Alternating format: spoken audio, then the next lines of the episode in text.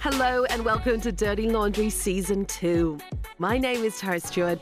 I am a DJ and presenter of the new music show on 2FM. In this series, I'll be exploring all things slow fashion and sustainability. I love clothes, like love clothes. It's my way of expressing myself, but the way I and so many others consume it has to change. So I want to learn more about the world of slow fashion. I'm going to be inviting guests I think are doing great things in their field, and I want to bring you on this journey with me so we can come away with a new fountain of knowledge and maybe make some changes to our lifestyle. In this episode, I talked to editor and broadcaster Anne-Marie Tomchuk, originally hailing from Longford. She has an extensive CV, being a former editor at Vogue and Mashable. She launched BBC Trending and started her very inspiring career in RTE. Right now, she's working in Glamour UK, investigating and writing about some really fascinating topics that many people aren't talking about. In this chat over Zoom, we take a look back at her time as digital editor at Vogue and working in fashion during a time when this industry is rapidly changing as we know it. You are in Glamour UK, and so what's happening there and how is it all going?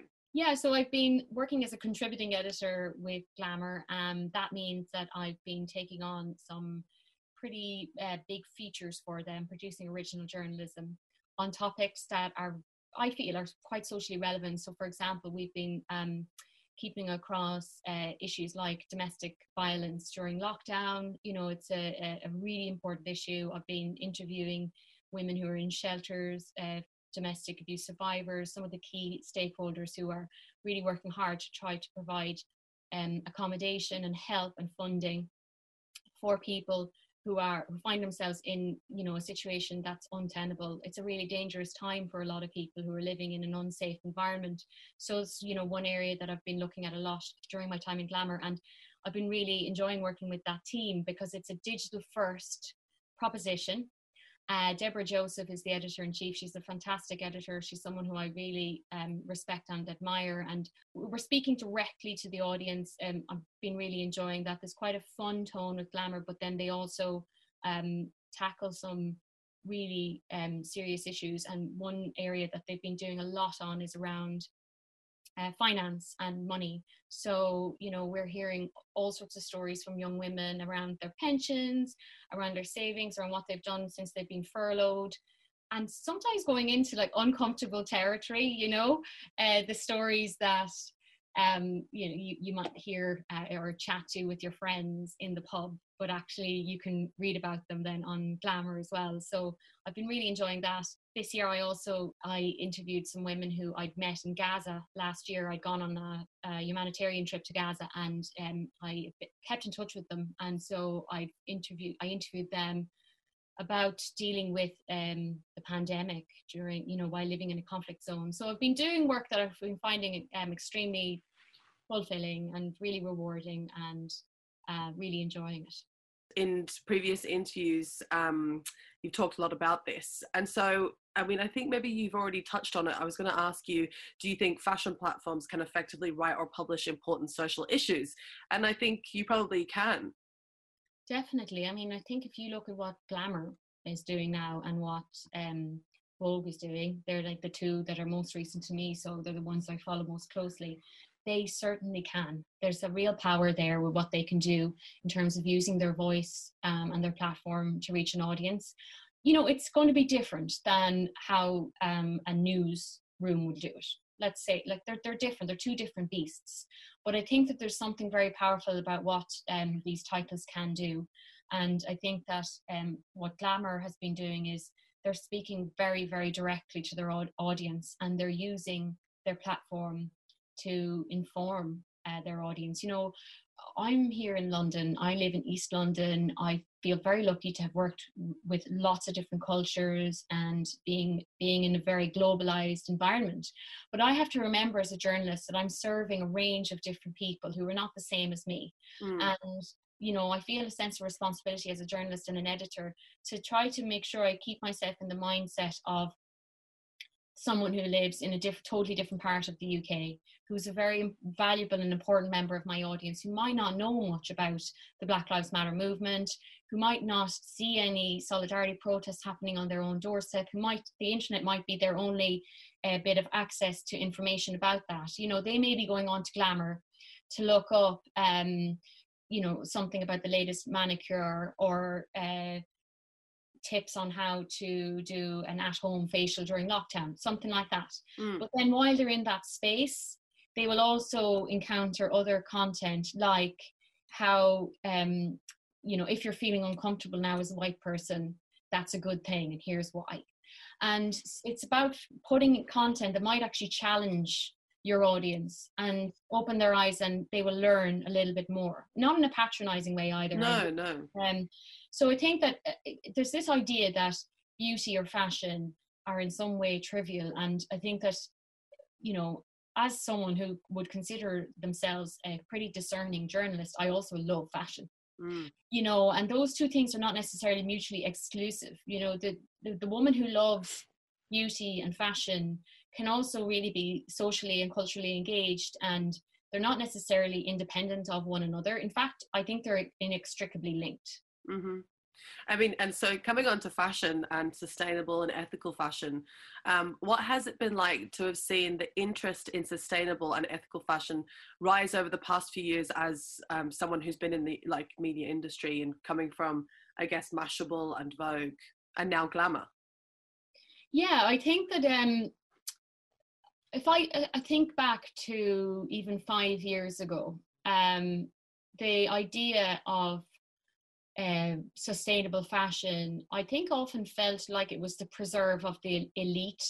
You know, I don't want to name names, but there are certain celebrities who run very prestigious newsletters and so on.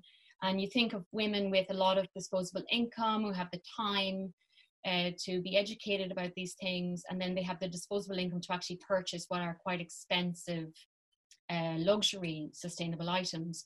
But I think what's happened over the last few years is that, like what I was saying about people becoming much more socially aware about human rights and equality, gender equality, racial equality, trans rights, people are also much more eco-conscious now.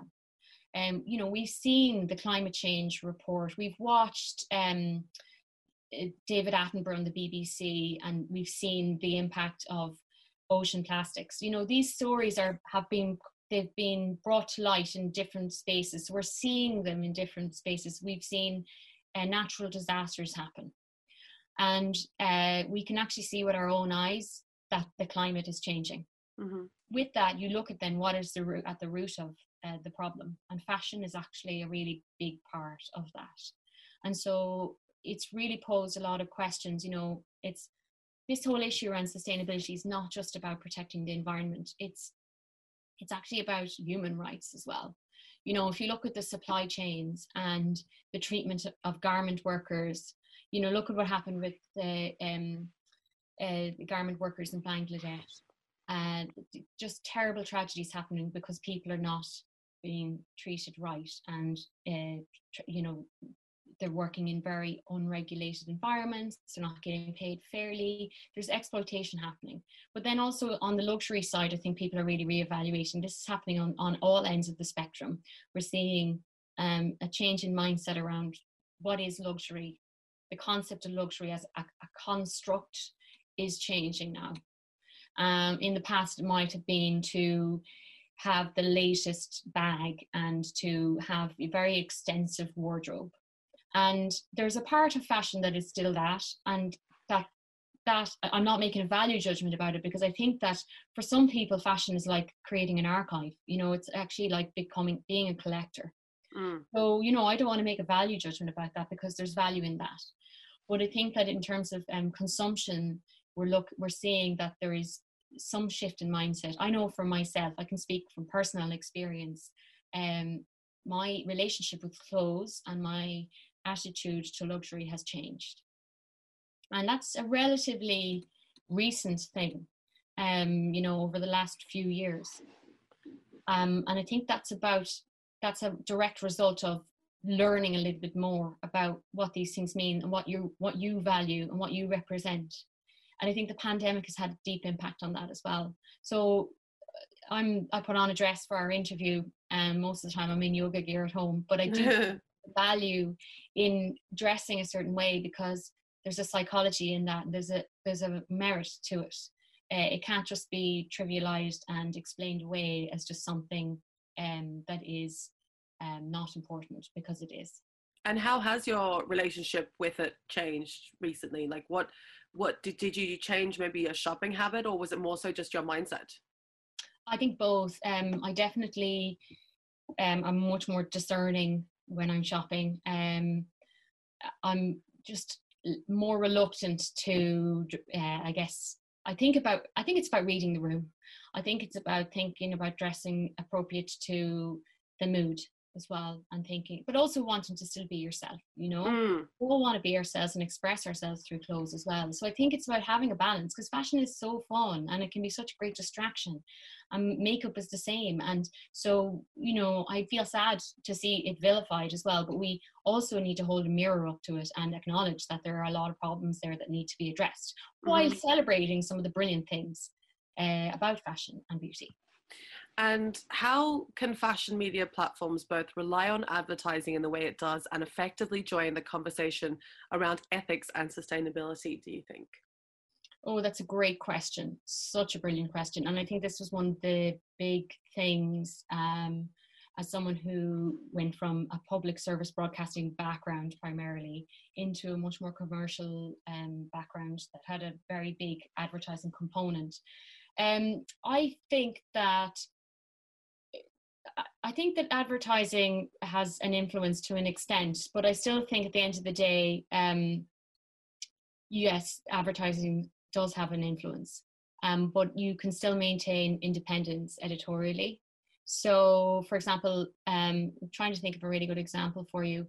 I think nowadays the audience will notice if you turn a blind eye.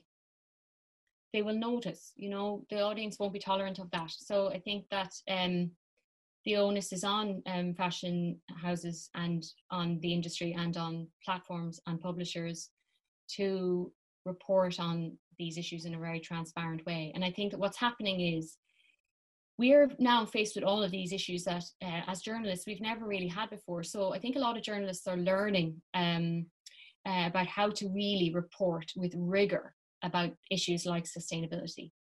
And I think it's going to be really interesting to see how that unfolds in the next few years. Like, look at Condé Nast, for example. They've just released a sustainability glossary. Now, that's because editors have contributed the key elements that the audience and publishers can understand. And the fact that that glossary exists shows that there is a gap there that needs to be filled. And it's really, really important. There's a lot of greenwashing and things that are being marketed as sustainable. And it's almost like the word sustainable is now becoming this dirty word, you know? Yeah. It's a loaded thing, and people are latching onto it in a way that's quite cynical. So the audience, the consumer are becoming more discerning, but also the publishers and the journalists have to maintain that rigor and independence. And I think it's challenging. I'm not going to lie and give you some kind of, answer around that, that it would just be disingenuous of me to say that advertising doesn't have an impact. It definitely does. That's just because when you're working in a commercial environment, you're running a business. And that's just a fact. It kind of surprises me that the government why aren't they more involved? Because there are so many big brands that greenwash. And why are there not more regulations on that? So, well, this is a classic question, I think, that keeps coming up over and over again. And these are conversations that are happening also here in the UK, where, you know, the fault line of responsibility, there's a question mark over who's actually responsible for this. You know, is it corporate responsibility? Do we need to see more transparency in the industry? Or is it up to regulators and the state to bring in, let's say, levies, for example, or specific requirements that different manufacturers or retailers need to adhere to. And I think it's a classic question, because from what I can see, a lot of them are passing the buck from one to another. It's like, and I think it's a my personal view on it is that it's a collective responsibility. It's not going to happen just by government taking over. Yeah. It needs to be a cross industry movement. And I think that it could be even something quite simple, like, let's say when the plastic bag levy came in, often these changes actually take a while, but the plastic bag levy meant that people then started buying their bag for life. And, you know, let's not even go into the issues around those, because are they actually more sustainable? There's a whole, I won't open a can of worms on that. I think that, you know, single-use plastic, let's talk about clothes hangers. You could think about that, or the way that the materials that are used to send items that are ordered online. The packaging, you know, it could be just something like that that can make a really meaningful difference. So do you think that's probably why a lot of these brands aren't really doing anything, because they're like, but I don't really have to? I think what happens eventually though is that they do have to, because the consumers will dictate with their pocket. Yeah. That's what'll happen. It's so complicated though. It really is, because, you know, the consumers might dictate to a degree, but you are going to have people who will still want to purchase clothing at a value, at a budget price point. Mm-hmm. And I think it's really important not to shame people about that. Oh, absolutely not. Yeah. You know, if you look at the queues that were outside, I won't name the store, but there were queues outside some of the fast fashion retailers after lockdown restrictions had eased. And there's a lot of criticism around that, but I think that, you know, criticizing that is like criticizing people for not eating healthily. You know, it's like shaming people for eating fast food, when a lot of the reasons why people consume in certain ways is either a socioeconomic thing, or it's down to the amount of education they have, or what their preferences are, you know, or what they have access to at a given time, what they have budget for. There's like a whole range of reasons why certain things happen. So I think that educating, I mean, I'm a firm believer in education being the key starting point. Mm-hmm. From when kids are really young, understanding what the clothes that they wear and how that impacts the planet. Like, that would be a really powerful thing.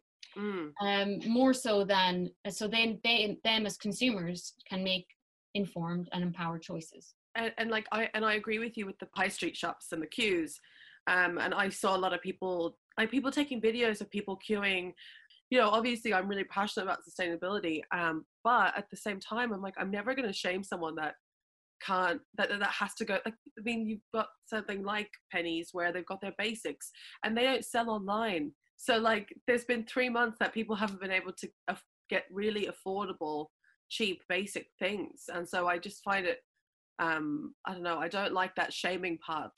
Yeah, like it makes me very uncomfortable. I think the idea of shaming people, it has an element of some kind of level of superiority on the end of the person who's shaming, and it's making a value judgment without really seeking to understand the root of that consumer behaviour. Do you think COVID-19 will see a change in how we consume fashion, and do you know how? You know what, I wish I knew exactly how this is all going to unfold. I have a few theories on how it will be impacted, how fashion will be impacted. You know, I think on the one hand, economically speaking, people will have less economic power. If you look in the UK alone, in April, the economy shrank by 20%. And we have not yet seen the economic ramifications of what lies ahead. So that's inevitably going to impact spending power. But it's a bit of a chicken and egg scenario, because the spending power of the consumer is what keeps the economy going. And so, you know, the Chancellor of the Exchequer here was encouraging people to get out there and get shopping, because we need to stimulate growth and keep the economy going. And the fashion industry in London alone is, you know, I think it's in the top 10 industries here in terms of its value to the economy. So it's enormously valuable, both in terms of the jobs that people hold and then the consumers and production. So it's really valuable in that sense. So that's one, economic. Who knows, though, whether people are going to start just saying, sod it, I've only one life to live and I'm going to go and buy a Chanel handbag. Who knows? Mm. But I think that the reality is they'll have less money to spend, or they will decide to spend it in a more discerning way. Secondly, I think our values, we've had this extraordinary time to evaluate what's important to us. And I think that that's going to run twofold. I think that this might change fashion in the way that, let's say, for example, in the 1920s and then in the 1940s and 50s, we saw fashion after a period of recession, right? After the Great Recession and after the wars, fashion was inherently impacted by the necessities of the time. So, for example, you know, during periods of recession, after the war, hemlines changed.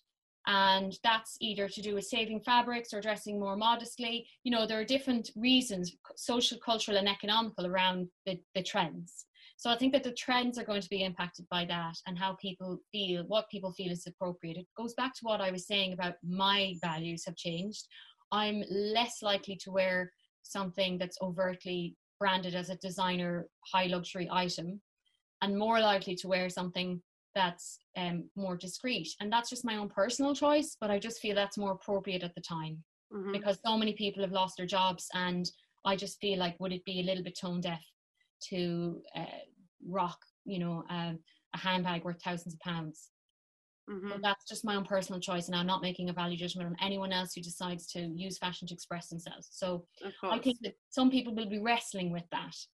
They'll also be wrestling with whether or not they want to spend anymore, and whether what's important to them now. You know, they've had more time at home, they've had time with their families, they've had time to get to know their neighbours, they've possibly had lost their jobs, or they've possibly lost loved ones. So that's inevitably going to have a big impact on or they've had COVID and they've recovered, and it has deeply impacted their health. You know, this is the other thing we're not talking about. If you have survived it, there are all sorts of there's a residue there that we don't know how that's going to impact people physically. But then on the other hand, right, as I say all of this, on the other hand, maybe people are going to have this reawakening and a renaissance and be like, right, well, we haven't been able to party for the last 3 months. So let's, you know, rip the floodgates open. Let's put on as much, you know, designer gear and whatever we can do. And let's express ourselves in the most ostentatious manner possible. And again, that could be like a celebration and a form of expression. So I think that it remains to be seen what's going to happen. But the reality is that thousands of people have died. This is like a huge travesty. This is terrible. And so that is inevitably going to affect society and how we think and what we do. Do you think that fast fashion will ever change? And if so, how will it change? I think it has to change. I think that if we love the planet and we want our future generations to grow up in a healthy environment where they can thrive, then this has to change. I don't have any children yet, but you know, one of the things I'll be thinking about is, what kind of world are they coming into? What can I teach them? And, you know, even just on a very practical level, the economy, what their job prospects are, you know, what way is the climate going to go? We are destroying this planet, and fast fashion is one part of that. That moment of joy, that dopamine hit. I think the question is that dopamine hit you get from a new item that actually isn't recyclable, because it's made from materials that are so synthetic that they can't actually even, you know, if they go to landfill, there's no other space for them after that. God, it's such a complicated situation, isn't it? It is. It's really complicated. And it doesn't change the fact that fashion is a joyous, amazing thing that can really aid people's identity and social mobility and happiness. There's so many other parts to it. But I do think that the problems around fast fashion are things that we really need to wise up to.